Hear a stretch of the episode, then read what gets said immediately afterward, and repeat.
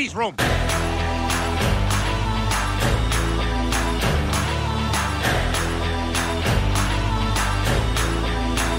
We need to talk. Use the ladies' room. Welcome into another episode of The Ladies Room. I'm your host, Julie DiCaro, along with Jane McManus. We are here to talk about sports and other stuff. Uh, so, we're recording this on Wednesday. So, obviously, we just had the inauguration this morning. Jane, did you watch the inauguration? I listened to it. I was en route. So Oh, how very you know- NPR of you. no, no, no, no, no. It was, it was totally CNN on Sirius. Oh, I listen to MSNBC in the car, so I get it. Yeah, exactly. So I got to I got to hear it. I heard the amazing um, poem by Oh. Amanda, the young woman who is the National Youth uh, Poet Laureate. Yes.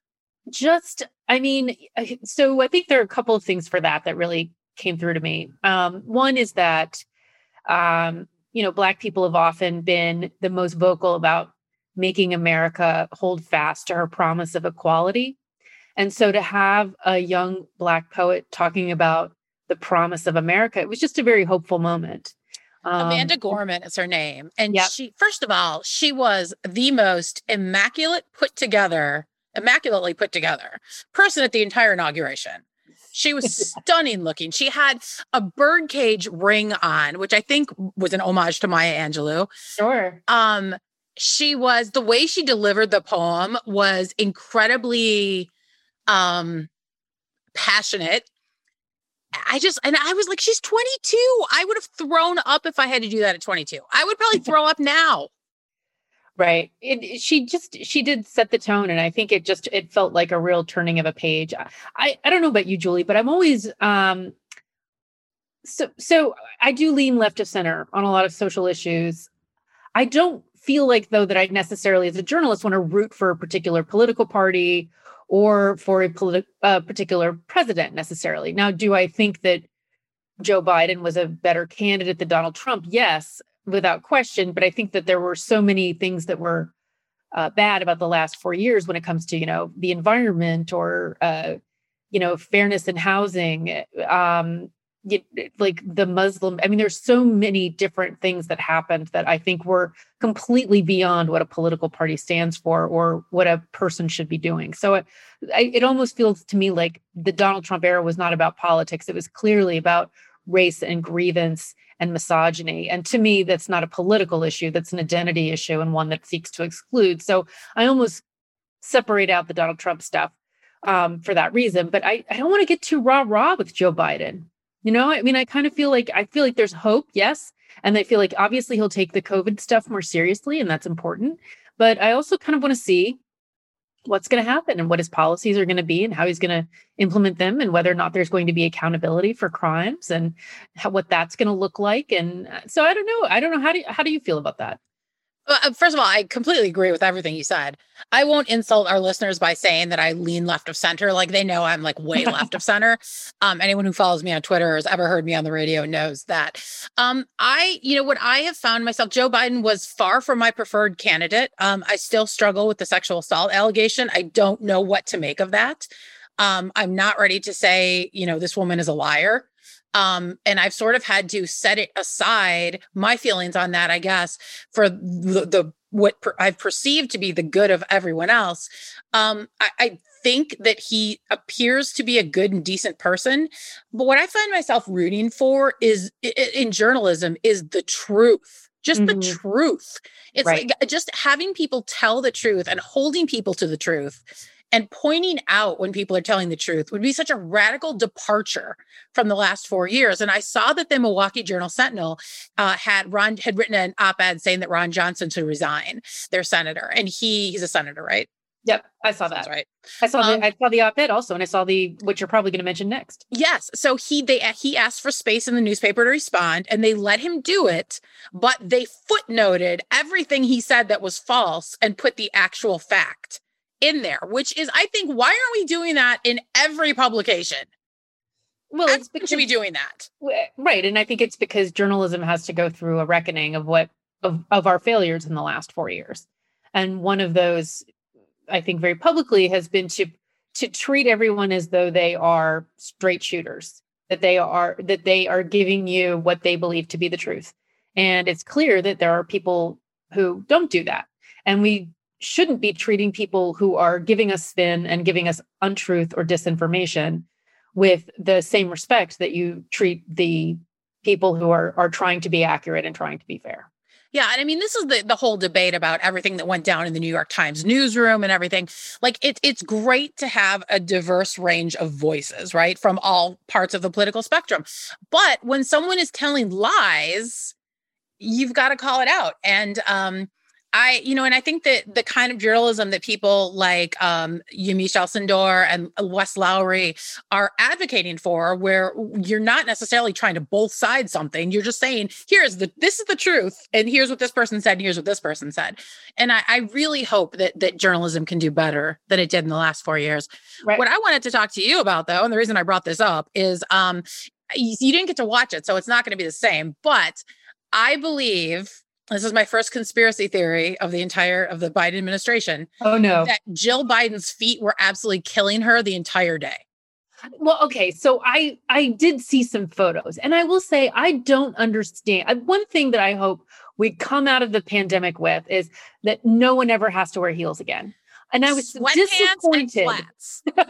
I was disappointed to see women wearing heels today. Like with with on a freezing day in January when they're outside all day with stockings. Like what why why are we doing that to ourselves anymore? Michelle Obama, she wore some pants. And thank you very much for wearing the pants on a cold day because that is what makes sense. Yes. And I, I, am getting angry about this because I grew up in Nebraska. I spent a lot of time in mini skirts and fishnets as, a, oh, as a teenager because I wanted to look a certain way. I am never well, obviously, I'm an adult now.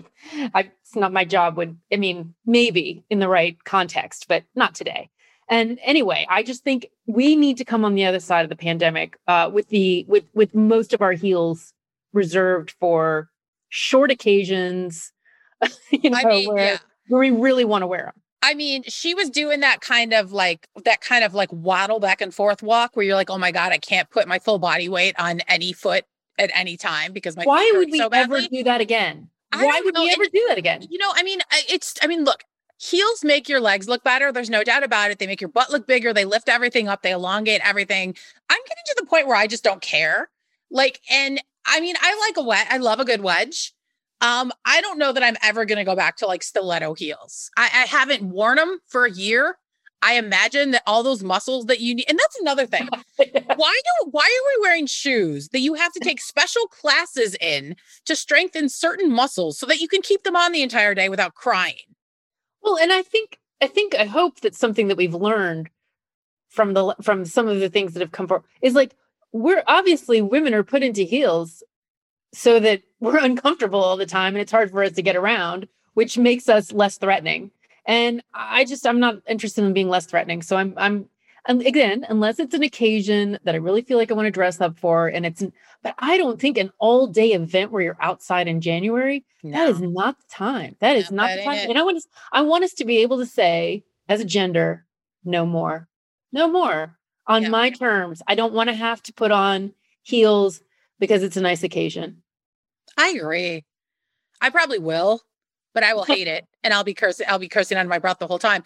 But yeah, I mean it's it's so funny because I remember that when the people that made the Nike like cloud tech whatever technology went to Cole Haan and then they were looking at they were taking apart like women's heels to, to see how they were made. They were like who would ever make a shoe like this? It's crazy it's crazy. And the thing is like I understand if you're a bride and it's your day and all of that and you want to wear absolutely. But a woman is being, you know, is is vice president of the United States. Yeah. Like Kamala Harris is not there to look like a pretty, pretty princess.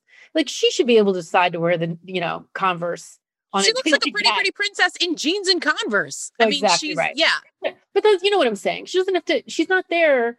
She's not there to be eye candy. She's not there to do Miss America. We're not competing with each other for who's prettiest. Wear whatever shoes you want to put your hand on whatever book you are putting your hand on to swear an oath of allegiance to the Constitution as vice president. Like I think that's I don't think you need to wear heels for that. I'm going to go on the record right now. I completely agree. Steve, I don't know if you got a chance to see Ella Emhoff's. Did I say that right? Ella, uh, Ella Emhoff, right? Uh, Doug Emhoff, who is the second, who's the first second, no, yeah, he's the first second gentleman. Right. He, his daughter, so Kamala Harris's stepdaughter, Ella, uh, she's either like in her late teens or early 20s. She wore this absolutely fantastic coat and had like her natural curls, which you never see anywhere. I was thrilled. That's great. That's great. Yeah, well, it's you know, it's a nice day. It's it's it's hopeful. I think, you know, we're so we're so deprived of occasions. And I, you know, I don't count storming the Capitol as an occasion No. to dress no. up. And that's not the kind of dressing up that I'm talking about. Uh, I'm talking about, you know, we a lot of weddings have been canceled, a lot of memorial services have been canceled. It's like times when you would put yourself together and be in public and greet people and to feel the community around you. You know, we've we've had those taken away from us. And so to see something like this where it was it was obviously different. Um, but people, you know, they they did put on their finery and and it was it did feel like a celebratory moment, turning a page in American history. I think it, from an era that a lot of us are really happy to see in the past. Yeah, I agree. And uh, two other things really quickly, because I want to talk about Patrick Mahomes. Um, Lady Gaga looking like she was the president of Pan Am. and then J Lo working Let's Get Loud into This Land Was Made for You and Me, or This Land Is Your Land, This Land Is My Land, whatever it's called. Um, those were two of the highlights. I was like, this could not get any weirder. It was fantastic. I will be honest, I skipped that because I'm not, I'm not, I'm not, that's not for me. That's, that is the people who are there for that. That is, you and I are different. Well, it's for me so that I can talk about it with everybody on Twitter afterwards. I mean, that's, I know, I- that's it's not like you know, but I just think it's hilarious that when you're you're up there for an inauguration and you're going to sing "This is your this land is your land, this land is my land," and then you work one of your hit singles into it. It's like, It was fantastic, it's like, do you, do you need to be self-serving on this day? Yeah. On this, why you know, and also A Rod was up there. So I mean, the whole thing was just bizarre. like, so she tweeted a couple of pictures of them, you know, posing in front of the Capitol like it was their Learjet. That same kind of languid pose that people do, like, you know, like, but in, but in front of the U.S. Capitol. So it was a little like, oh, is that your building? Like, what is what's this Uh. to convey? the rich are different from you and me, Jane. That was my one literary reference for the entire show. All right. I want to talk about Patrick Mahomes really quickly before our guest joins us because uh, Patrick Mahomes, we all saw him. I mean, he would look like a cartoon character in the in the last week's game. Like the only thing that was missing were like cuckoo birds flying around his head and like his eyes spinning around. He he Yeah. looked seriously like he was probably knocked out for a bit. He definitely looked concussed. And I was like, well, that's it. Um, that no Patrick Mahomes for the rest of the season. You know, he's done. Um, because I had a kid, my my my youngest son had a really bad concussion last year that he sustained in wrestling. And um, he was out for the entire season. And I was really alarmed to hear that Patrick Mahomes was practicing today because my kid, um, only because the trainers at his school may, you know, were like, you have to, even though he seems fine, he can't practice until he gets an evaluation from a neurologist. And I was like, okay, thinking this is just going to be a standard thing. He's fine. He had a headache, but now he feels better, whatever. So we take him to a neurologist, and he, this guy specializes in concussions. He's really, really good at what he does. And my kid, I sat there and watched him fail every single cognitive test, one after one. Um, it was so alarming. And other than his mood being slightly more, I don't want to say depressed, but more like depressed in like the te- clinical term, like he's just a little bit quieter than he normally was. I wouldn't have thought anything was wrong with him. Um, so it was extremely alarming to me. And when I see guys who look like they're concussed as badly as Patrick Mahomes was, to then hear that he was practicing today, that kind of thing really bugs me.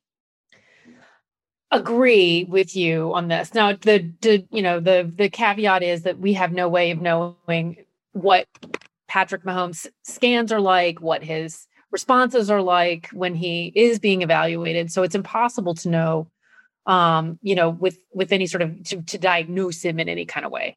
Um, that said, when you look at how concussions usually work, um, this would have to be a real outlier of a case in order for him to be back on the field a week after sustaining that. And, you know, like put him in the medical books kind of outlier.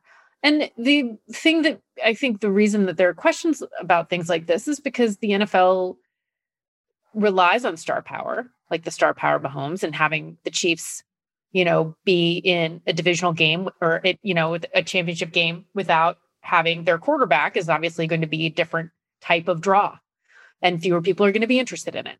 And we have, um, and so we have now a situation where we know that the NFL has has not always been great about health and safety when it comes to players and protected players in in times when they needed them. You know, I think of RG three yeah. and the way that yeah, I mean their their number, you know, we could go you could really go through.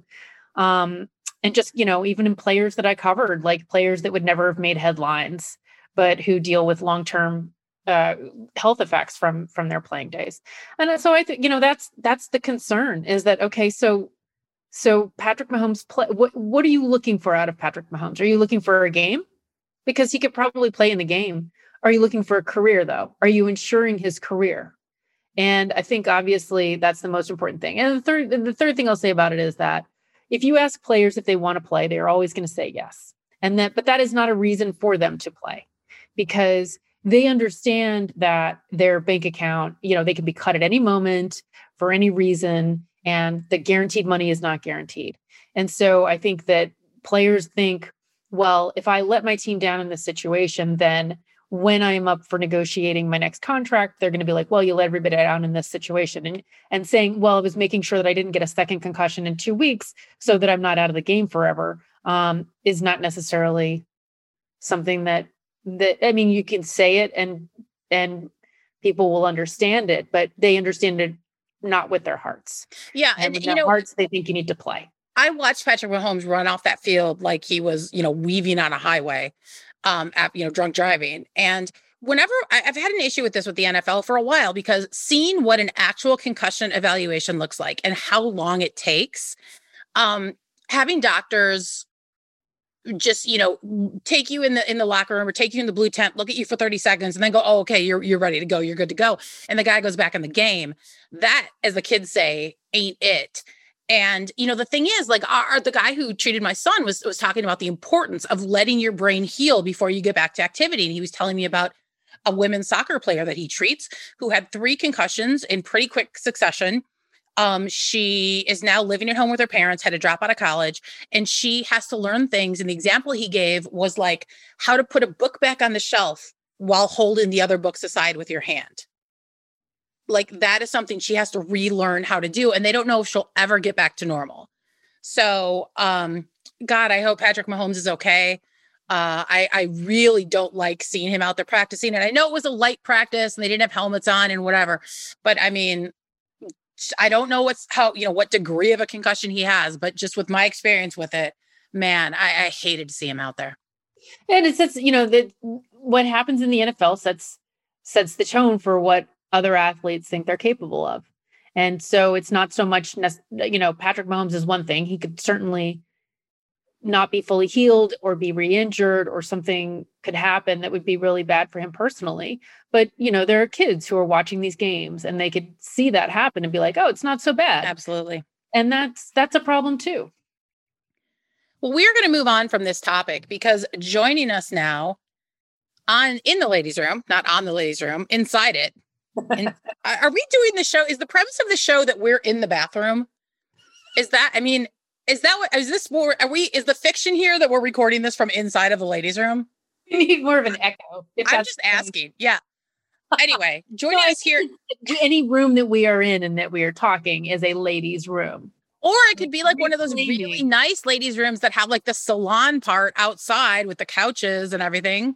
This is like the SNL sketch where yes. the women go to the bathroom and there's a ski slope in there. So they go skiing for a while. Men feeding them grapes. They get a massage. Yeah. That is our ladies' room. Yes. Well, we are excited to have uh, our next guest with us. It is one, Nancy Armour, a terrific columnist from USA Today, and also the host of the podcast Changing the Game. How are you, Nancy? I'm good. How are you all doing? Well, it's so great to have you on. We're so happy you're here.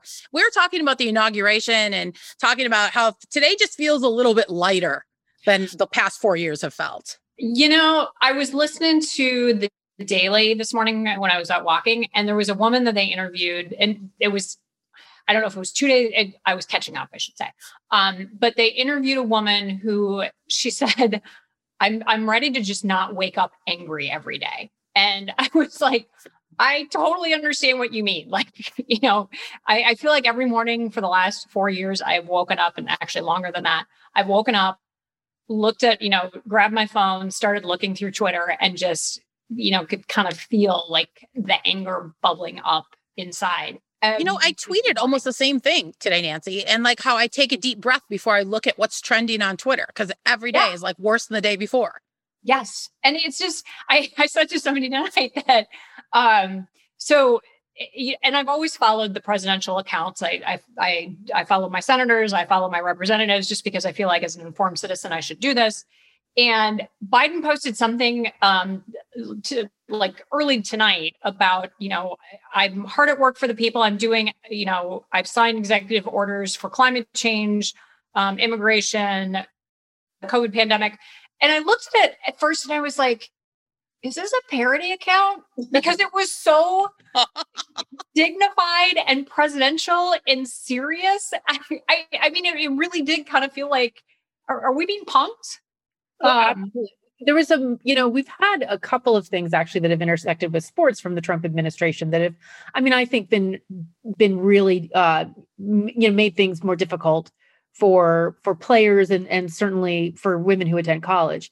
But uh, you know, some of those things are encouraging these leagues to get uh, back in the game without having uh, some having good plans, some having not good plans for return. I think the encouraging college football to get back was deeply unethical and has led to hundreds, if not thousands, of coronavirus cases among staff uh, and uh, students who play for those teams.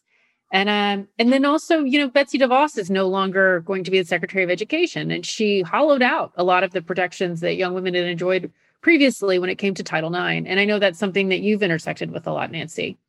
yeah, you know, it, it's she left women vulnerable on campus, and you know, we see the impact of that. I I've spent a good portion of the last seven months writing about sexual harassment cases at LSU. Um, and sexual assault cases at LSU, and just how they how awfully they've handled them. And you know, we saw with some of the, the the more recent ones, you know, the ones that have been adjudicated in the last year or so, you can see how much the pendulum has swung back to not believing women or not not protecting women and that's just it's so disheartening and so infuriating um, and it's nice to know that you know not only is she not going to be around but the president of the united states now is somebody who who came up with the violence against women act i mean he is somebody who this is a cause that he has championed and has a long record of championing that comeback Well, I think that leadership does make a difference because it sets the tone, but I think it's also this idea of accountability. And if you feel like the watchdogs are asleep, well, then you're going to, you know, try to tiptoe through the city. And that's, I imagine that we may be, you know, that that might affect some of the reporting that ends up coming out in the future about things that were done because of, you know, a lack of accountability or because of a kind of walking back certain things. And and there's also the issue of you know, this we have a president who who didn't tell uh, owners to get those sons of bitches who were kneeling off the field. right An entirely different kind of way of talking about athletes and their humanity. Yeah, and I think that had the former president, had his former vice president not taken that tone, not taken that, you know, been as as bombastic and vitriolic about all of it, I think the conversations would have been different. There wouldn't have been just this, uh, you know, it it the the demeaningness of of some of the conversations and descriptions of some of these athletes who you know when you drill right down to the heart of it all they are doing is asking for their country to be better to live up to the ideals that we claim this country up you know has and that that we promote. And that's all they're eh, you know i don't know of anything more patriotic than doing that. And for the president to call them sons of bitches and to say that they should be fired and to you know he i remember being in france for the women's world cup and just seeing the things that that president trump was saying about megan rapinoe as she is overseas representing her country and you know frankly just being a badass. But how do you how do you do that? Like that's it's it's not okay. It it wasn't okay. And i'm so glad we're not going to have to deal with that anymore you know nancy you mentioned the reporting at lsu and obviously usa today and you along with jessica luther and i'm sorry you have to tell me the other pr- uh, reporter involved kenny in jacoby yes did this terrific expose on what was happening down at LSU with women reporting sexual assault to the athletic department and the athletic department basically doing nothing about it and covering it up, which is like the oldest story in the book by this point. You know, there were a lot of people circling sort of around that story. I had I had subpoenas out for LSU. I don't know uh, when exactly, but I know that when that puff piece that on Ed Orgeron was on 60 Minutes, I already had a, a request in for um, like a FOIA request, whatever the state version of that was, and um, I was like, this is not going to age well. USA Today, though, you guys, and, and I know LSU is sort of infamous for stonewalling FOIA requests, and but you guys went down there and fought them in court and got the records. Um, what was that process like? Well, that was um, give all, all of the credit for that to Kenny Jacoby, who you know, Kenny. This started. Kenny did a story in December of 2019 on it was called Predator Pipeline. And it was basically schools being allowed to quote unquote pass the trash. That if somebody had been um, convicted or found culpable um, of a sexual or dating violence crime, um, they were able to transfer to schools and that didn't follow them, which is, I mean, how I don't understand how the NCAA. I mean, I do understand how the NCAA would allow it, but come on, because um, yeah, exactly. Um, and after that, um, the father of one of the athletes who had been raped by Darius Guice reached out to. Actually, I'm sorry. It was the father of um, uh, the woman who was who was abused by Drake Davis. Sorry, um, but he reached out to Kenny and said, I, you know, I have this story. And so Kenny, you know, kind of started pursuing it and then got, you know, pulled off in other directions. But he had, at the time, he had filed, you know, FOIA requests for Darius Guice, for Drake Davis, for anybody that he was told might know something or might have something.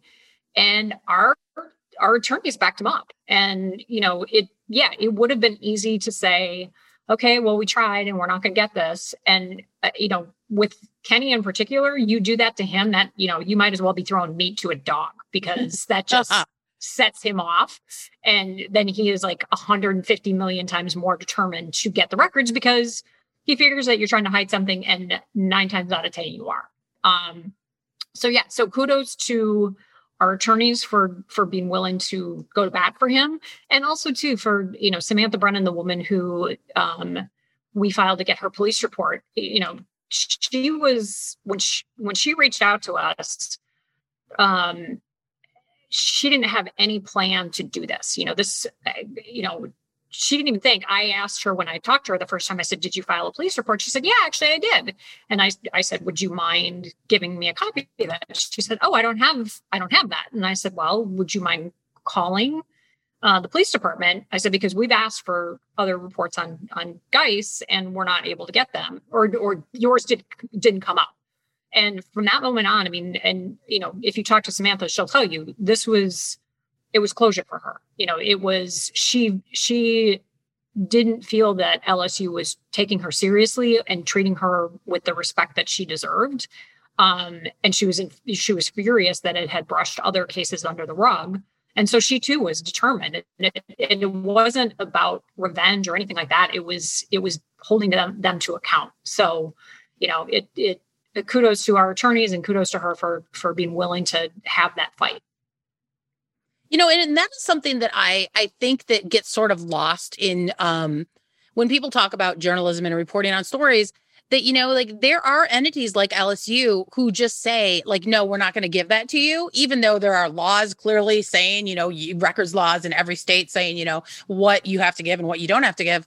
Um and um you know it, it was i was so glad that someone had the attorneys to go down and do that. And I was the day that I opened it up, I was like, ah, oh, my story, the story, you know, and obviously it wasn't the same story. It was a completely different woman. But I was so glad to see that it was there and you guys did it so well and did made it, you know, it was you guys did such a great job promoting it. What do you think is going to happen to LSU going forward? Because here we are a couple months later and it's sort of like it's, you know, everybody's kind of forgotten about it.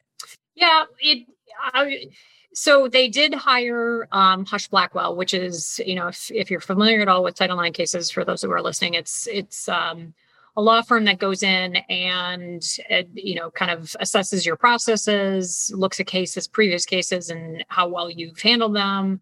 Um, it's very similar to the Pepper Hamilton uh, group that investigated Baylor after. So nothing in writing, after, right?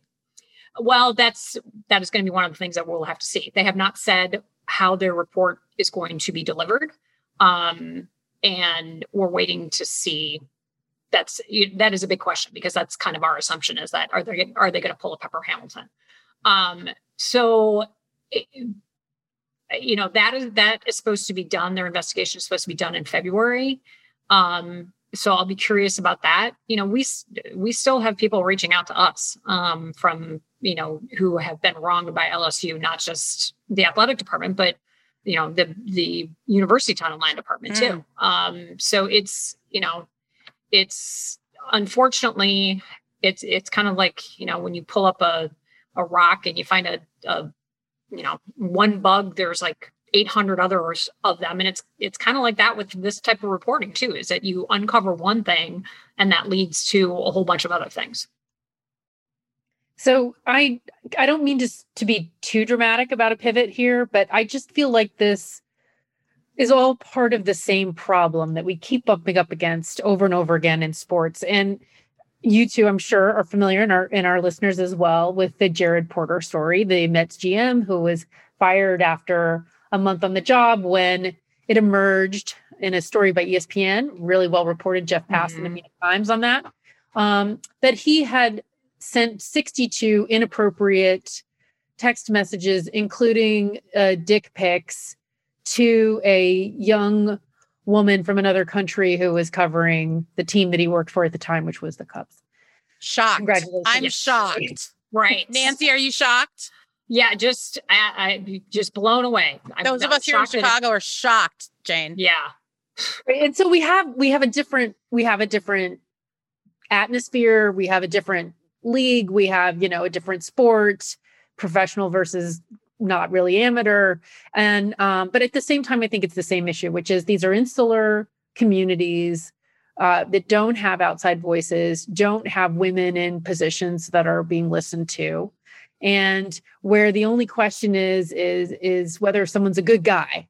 And then you can hire them as opposed to um, you know really questioning character in a way that goes deeper and goes to the appropriateness of behavior. And i also think this has to do with the fact that kim ng became the first woman to be named gm ever in major league baseball earlier this year. And why did it take her so long. She had been qualified for a decade before getting this job. And it's because of these types of insular communities, which I think frees women out.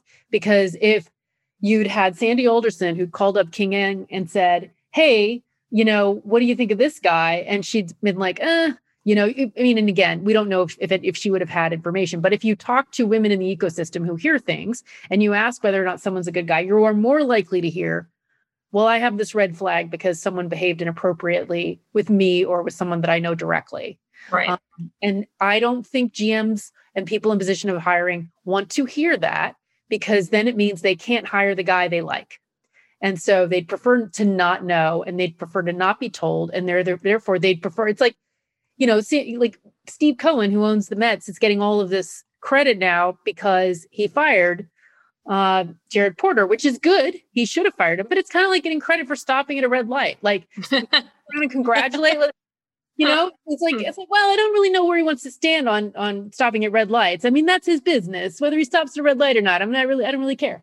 Um, I just think it's like we get we're so used to these ecosystems that are bringing forth the same problems.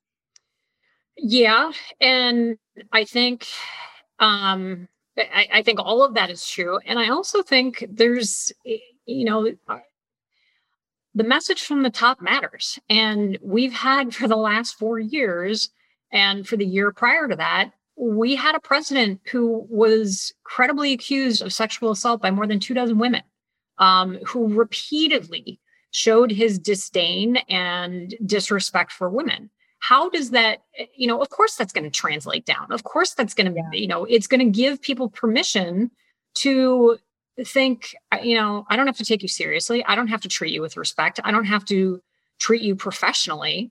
Um, and it's it is magnified in like you said these insular insular communities and i i've often said that baseball to me is the worst of the sports to cover because of i think it's the most insular of all of them um and it's it's you know they're still in to a degree living in the 1950s yeah you know, yeah. I've got to say, 2016 in Chicago, I was not surprised to hear that this happened that year. I'm not surprised to hear this happened under the Cubs. Um, no one was allowed to derail that ride that year. Right. Um, eh, you were just you were a buzzkill you were looking for things you were a hater i mean all i am just eh, and and i blame the cubs for this because without the Cubs job, he doesn't get the job in Arizona. Without that job, he doesn't get the job with the Mets.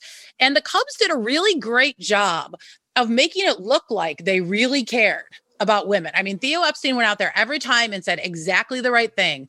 But every time it came down to it, they they traded for an abuser, they kept an abuser on the team. They had a manager who said stuff like, you know, when Addison Russell's ex-wife wrote a blog post detailing the abuse, Joe Maddon was like, you know, I didn't read it, should I? like it was just this idea and i think that if you and i know another woman who had one of the pr people sort of like dress her down and embarrass her in front of like all the reporters that were there um it they made the attempts to you know have everything look good on the outside but anyone who was covering that team knew things were not great behind the scenes for women and nobody wanted to look behind the curtain because it was just too much fun that year. Yeah and i think eh, you know we see that and hear that all the time that you know don't don't ruin the fun. And that's that is a message that is given to women all of the time is you know if if a woman reports oh well why would you want to bring him down? Um, if if you bring up issues with a team or a school why would you do that to them? Um, it's like, well no if you could if you just behave like normal human beings we wouldn't have to bring all this up. It's not that hard. Um, but you know we're the bad ones because we don't want women to be abused and harassed and demeaned. Um, it's yeah it, it and every time that i feel like we're getting better then something like this happens and it's like oh god no and you know the most again. frustrating thing nancy and the minute i saw this i should have just gotten off twitter but i i stuck around for some reason and i read replies like i always do and the number of men and i know one of these guys called into the moose and maggie show and maggie gray put it put the video of it up for everyone to see yeah. All the guys saying, well, why would she come forward now five years later just to ruin the fact that he's finally a GM? Right. And or all the guys that were like, well, this is just awkward flirting. First of all, can I just say, like, his attempt at a sexy face in that text was like the fucking dumbest looking thing I've ever seen. Um, but I mean, 60 unresponded to texts yeah that culminate in a dick pic like i can't even imagine a woman doing that like at some point you would get the message and guys just blow right through it and right the worst part of all of it was that the number of guys that defend this behavior continues to astonish. And then we had guys saying, okay, I believe that this happened to some of these women, but like the twos out there saying they've been harassed, I don't believe them. Well, I have to say, I have so much respect for Maggie Gray for the way that she just pulled the fucking brake on that yeah. right away. She was like, uh, no, we, that is not the way that this happened in this situation. And here, why do you think she didn't come out with it because why do you think she saved the picture? Because women aren't believed. Right. And so if you don't think you're going to be believed and you think you might want to do something about it at some point, you're going to save the evidence that you have so that people know you're not lying. I mean, it's very simple. And I, one of the details in that story that absolutely killed me was um, she went to HR, the Cubs HR, and then the Cubs HR set her up with a an employee that they had that was from her country. Yes.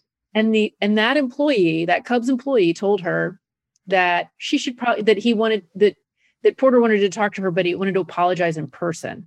And you know, that is so absolutely not appropriate to try to put her in a room with somebody who had been sending her that those harassing texts. It's it's an opportunity to harass again. Frankly, he should have been, you know, or somebody at the organization should have been concerned about whether um, you know, that could be used in a lawsuit, I would imagine. But you know, that's the other thing is this employer said that he didn't want to be seen to be on one side. You see, you saw the 60 texts. You should be on one side. Yeah. I, Why aren't you on a side? but that's the thing. It's not even a side. It's like it's it is legally actionable behavior. So the only side that you should be on is stopping it and limiting your company's liability for God's sakes. If you're if you're not concerned enough about doing the right thing and being a good person, then at least be concerned about your company getting sued. Um, and that's the that's the other thing. I mean, the Cubs came out yesterday with a statement saying, "Oh, we didn't know about it." BS. Like, you know, you had at least two employees who knew because somebody in HR knew, and the the employee from the woman's home country also knew. And if your HR person didn't report that up the food chain, I mean, come on. What then what are you doing? Yeah, I've had I've had the Cubs. I've noticed the Cubs putting out in the past couple of years several statements that I knew for a fact to be false. So that doesn't surprise me at all. No, no. Um, the other thing that I that really bothers me is, and I've thought about this a lot in the last day or so, um, the standard that women are held to, and and I've never had this discussion with you two uh, specifically, but I know that you've had this discussion with others. I've had this discussion with others.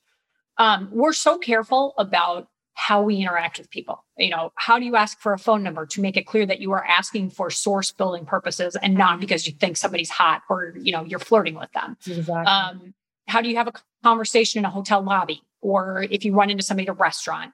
Um, how eh, you know i've never left my house to go to work without thinking about every single thing i'm wearing and making sure that it can't be misconstrued. Like th- and those are things that men just don't have to do and it never occurs to them.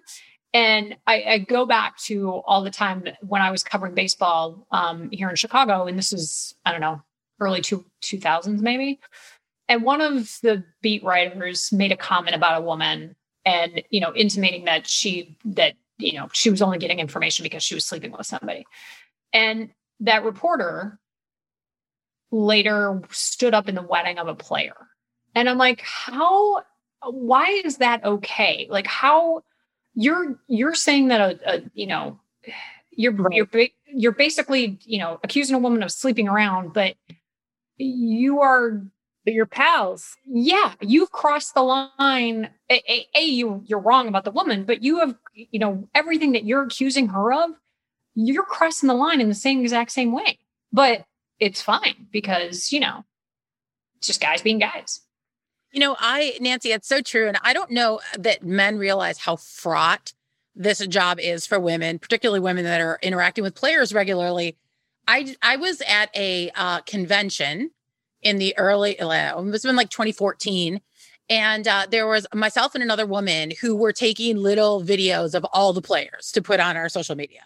And um, every player, almost to a one, I wouldn't say every single one, but almost to a one when they were leaving. Hey, can I get your phone number? Can I get your phone number? Hey, my hotel room, I'm in this room if you want to stop by, you know, I've, almost every single one.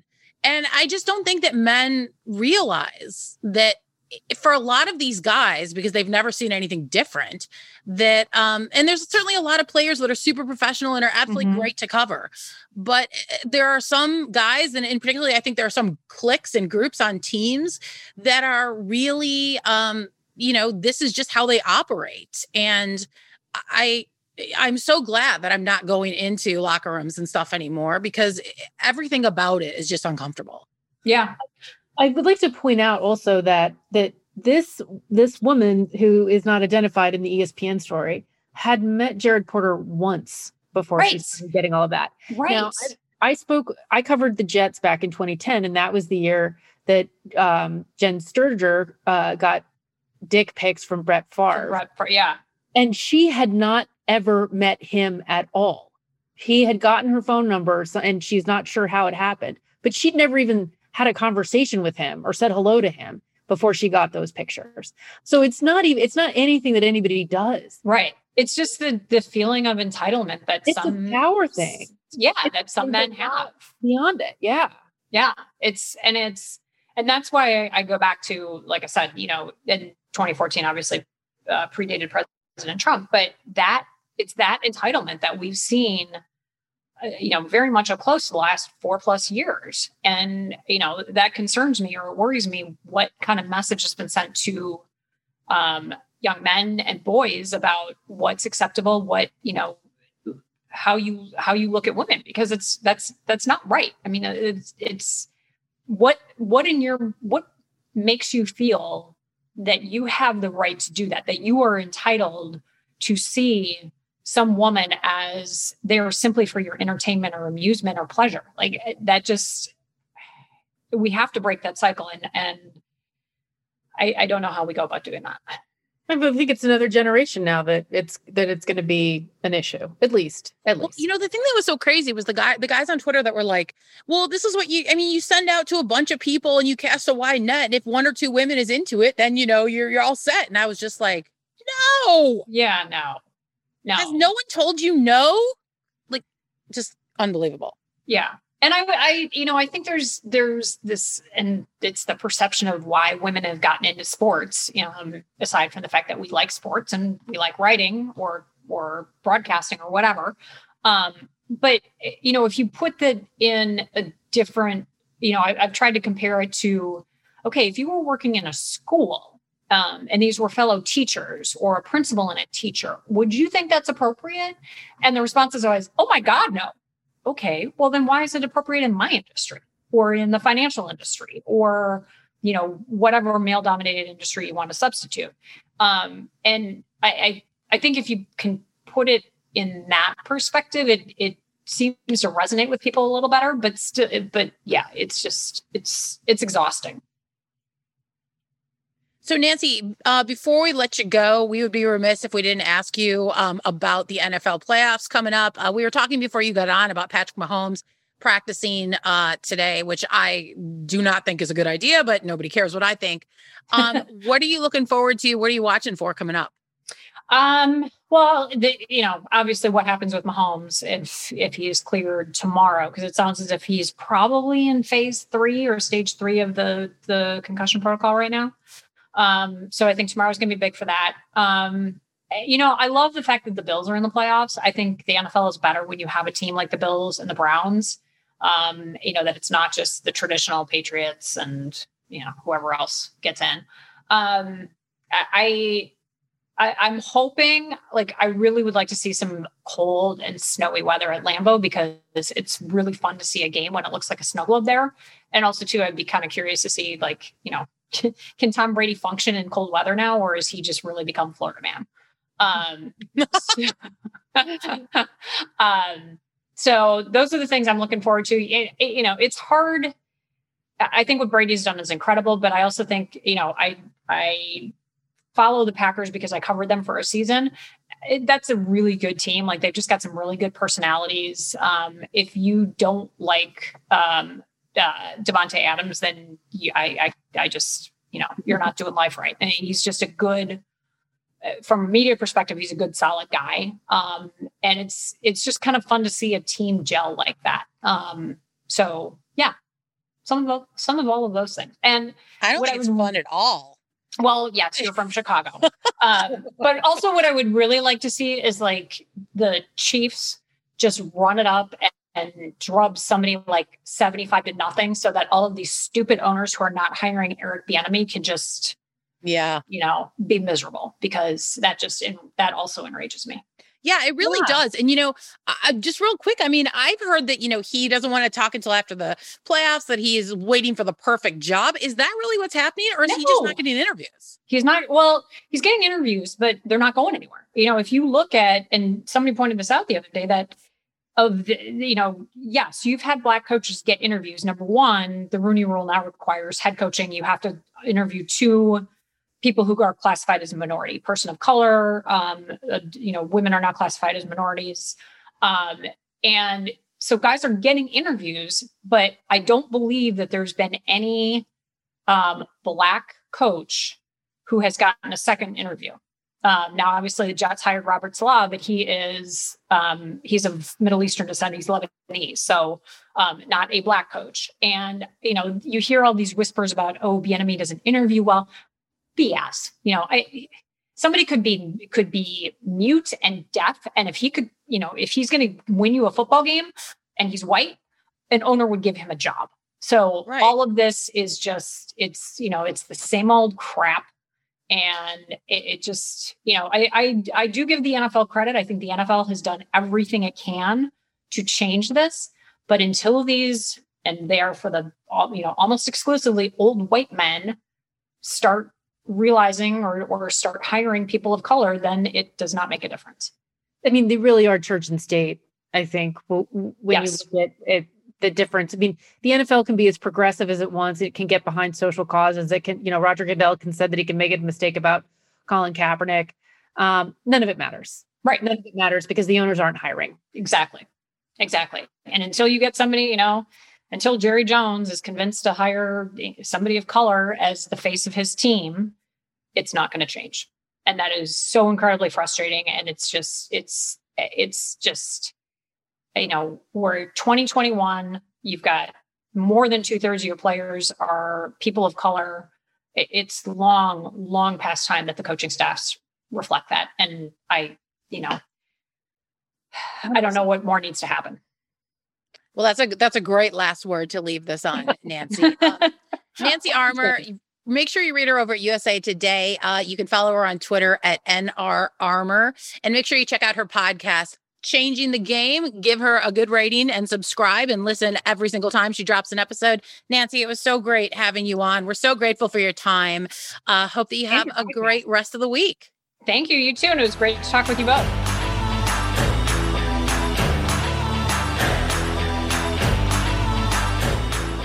So Nancy's the best. I'm so glad she was able to join us. One thing we should have asked her about before she left was the Pam Oliver stuff that happened on Sunday.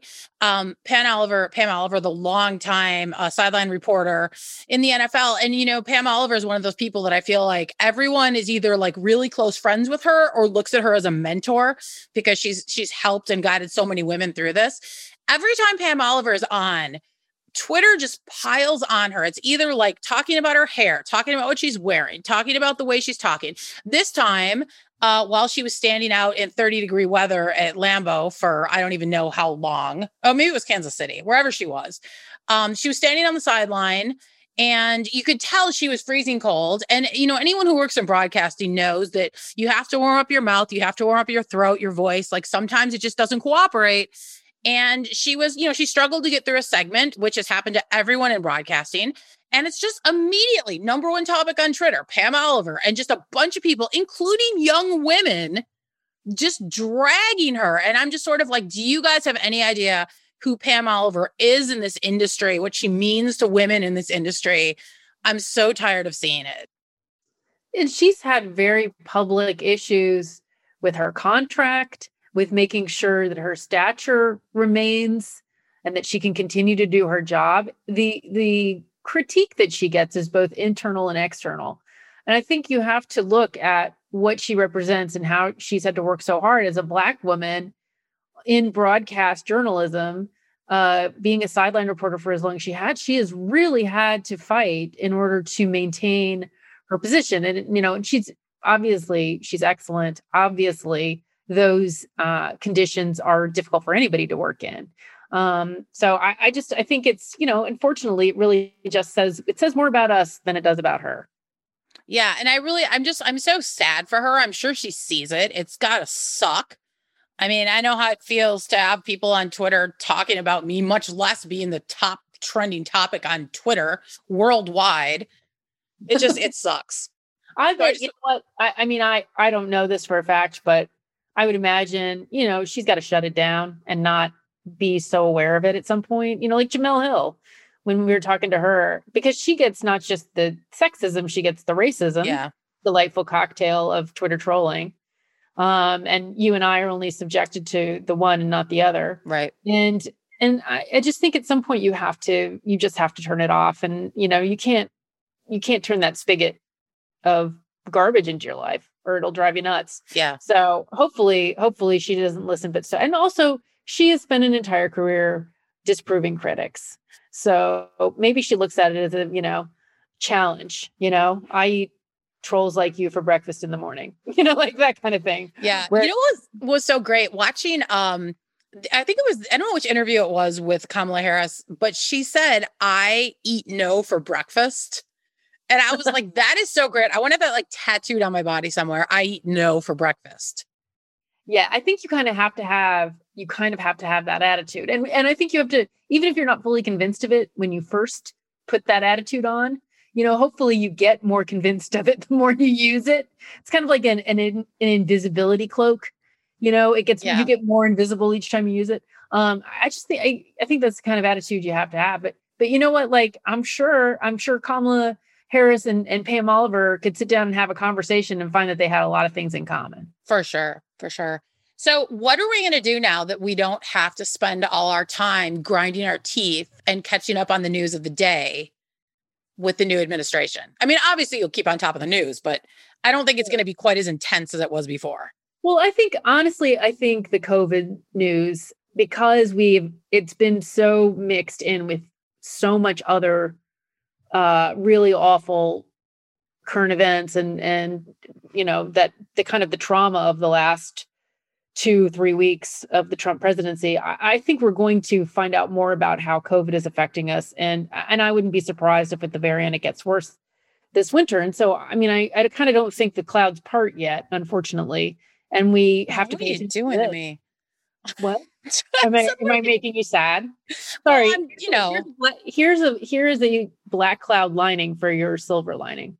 Here's a black cloud for your silver lining. Okay. um no but i think that and i think it's going to affect sports as well. I mean i think you know we already see what's happening with the nba and that's going to be an issue going forward as well i'm sorry julie am i am i bringing it's you fi- it's let's fine. talk about christmas movies again let's talk I'm about gonna pull it. I'm gonna pull it back around. Yeah. So, is there anything that you're um gonna catch up on now? I mean, I don't know about you, but I spend you know three hours a night watching the news, and you know, and and just I think just for the comfort of hearing other people say like, yeah, this is crazy.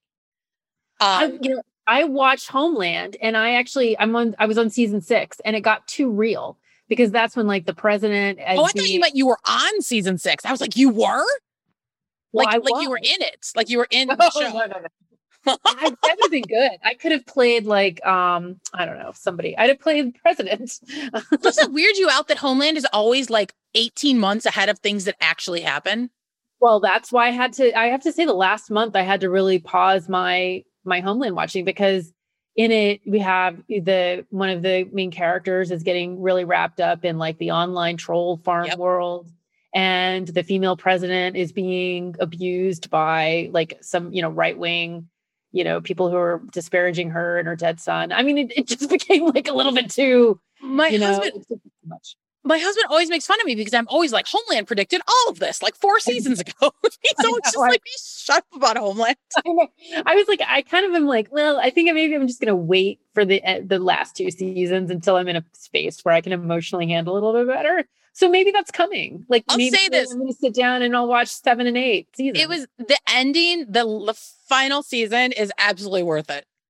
well, it's coming up because I had to I had to pause because I was like I was watching the finale of season six and I was like all of a sudden I like felt how stressed my body was because it was like so it was just too Yeah. it was too real and you had yeah it was just too real so I think I'm going to dive into Queen's Gambit, oh yeah which I haven't watched yet. neither have I Oh, you haven't? I thought I was like the only person that hasn't watched it.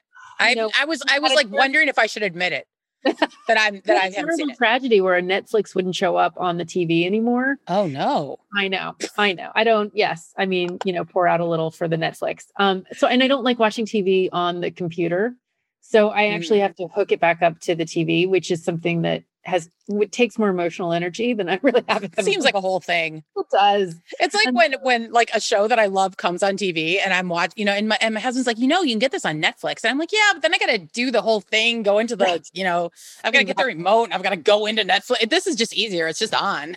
You have you watched Watchmen? By the way, speaking of, of Yes. programs that predict the future, Yes, Watchmen was Watchmen- terrific. It is essentially now a documentary. Yeah, It pretty turned much. from being comic book fiction into a straight documentary. Well, that's the thing. Like, if you listen to the podcast that went along with it, I don't know if you did or not. I did. Okay, so the whole You're- idea that, you know, at the time they did the first Watchmen, like the big issue was nuclear proliferation. But now our biggest issue is race. And Yeah. so that's they, you know, crafted a story around that. I thought it was terrific. And I was um I thought it was so perfect. I'm actually glad there aren't going to be more seasons because I uh, don't want anything to ruin or mar or jump the shark with that perfect season. I I see where you stand with that, and especially because the people who put it together also put together Lost, which got into a complete quagmire at the Yeah, end. did. But Still mad about it. I know, but at the same time, I'm like Regina King, like that cast is incredible. Like yeah. I kind of like, okay, so maybe you don't do a season two of Watchmen, get that cast together again and do something else, Even if it's something else. right? Because they're so good. They were so good. Anyway, Yeah. I, I, that would be like if you have if if our listeners have not yet watched Watchmen, that is the thing that you can now watch in this era without crying yourself to sleep every night. Yeah, you still might cry, but it won't be like it was before, hopefully. Hopefully. Tom Hanks has been on my TV for a really long time and I'm not sure why. Um Okay. Is, are you watching Big? Is someone watching Big? no, I'm watching MSNBC. And Oh. Tom Hanks just keeps being there. Apparently this is some kind of inaugural celebration with Tom Hanks. Again, unnecessary. Like we said at the beginning, like I'm not interested in the Gagas and the J Los. Oh, speaking of which, Garth Brooks sang. yeah, yeah. Uh, Yeah. You knew about that? Well, I so I was in the car as I said, and I was listening to the inauguration. And when he came on, I started switching channels to see if somebody was maybe not doing the Garth Brooks simulcast. And finally, finally, BBC World Service, which is also on my Sirius um, presets, was doing commentary over Garth Brooks. And so I was like, okay, this is this I can handle. I I'm just really was not into the hoping musical performances. After J Lo's foray, I wanted him to just go from Amazing Grace right into Friends in Low Places. Just just bang the whole thing out, get it over with. See, this is what Biden means by unity. He means J Lo and Garth Brooks. Garth Brooks. I haven't seen Garth Brooks in like a million years. I completely forgot about Garth Brooks. Yeah, yeah. Oh, the funniest thing, Josh Gondelman, who is this hilarious comedian. He's um he's the lead writer now. He used to write for John Oliver's show. Now he writes for he's the head writer for Desus and Mero, which for my money is the best late night show on TV. He kept saying stuff like I, like following him on Twitter was just hilarious because when Lady Gaga's out there, he's like, "Do shallow, make Joe Biden sing the Bradley Cooper part." that would be. See, that really could bring everyone together. That I mean, can you imagine Joe Mitch walking up there in his aviators? Joe Biden and Yeah. Lady Gaga Right. bringing us all together. All right. On that note, I feel like it's time to wrap this thing up. Or I can just keep going on about the absurd. yeah, I can just keep going on about the inauguration. But we are going to wrap it up. Thank you to everyone uh, for joining us this week. Thanks to our terrific guest Nancy Armour. Uh, we hope that you guys will give us a follow on social media at Jane Sports and at Julie DiCaro. And if you like the show, we hope that you'll subscribe, go over to Apple Podcasts and leave a rating. I think we're up to two stars now, Jane. Oh, it's so Number one with a bullet. Wait, you'll you'll call your you'll call the trolls out to give us more ones. I'm I I, know. I find it amusing at this point. That's why I can't say anything on Twitter. You know, they're going to do this to my book too. When my book comes out, it's going to have like one star on Amazon. Yeah, but it'll be a bestseller, like our podcast. Right. Actually, we've been looking at the numbers and we're pretty excited. So thanks to everyone that's been tuning in and listening. It's been it's been pretty great. Listening. We're here for you too. Watch Watchmen. Watch Watchmen. Uh, let me know if I should check out the Queen's Gambit. I think I'm going to. And uh, we will see you guys next week in the ladies' room.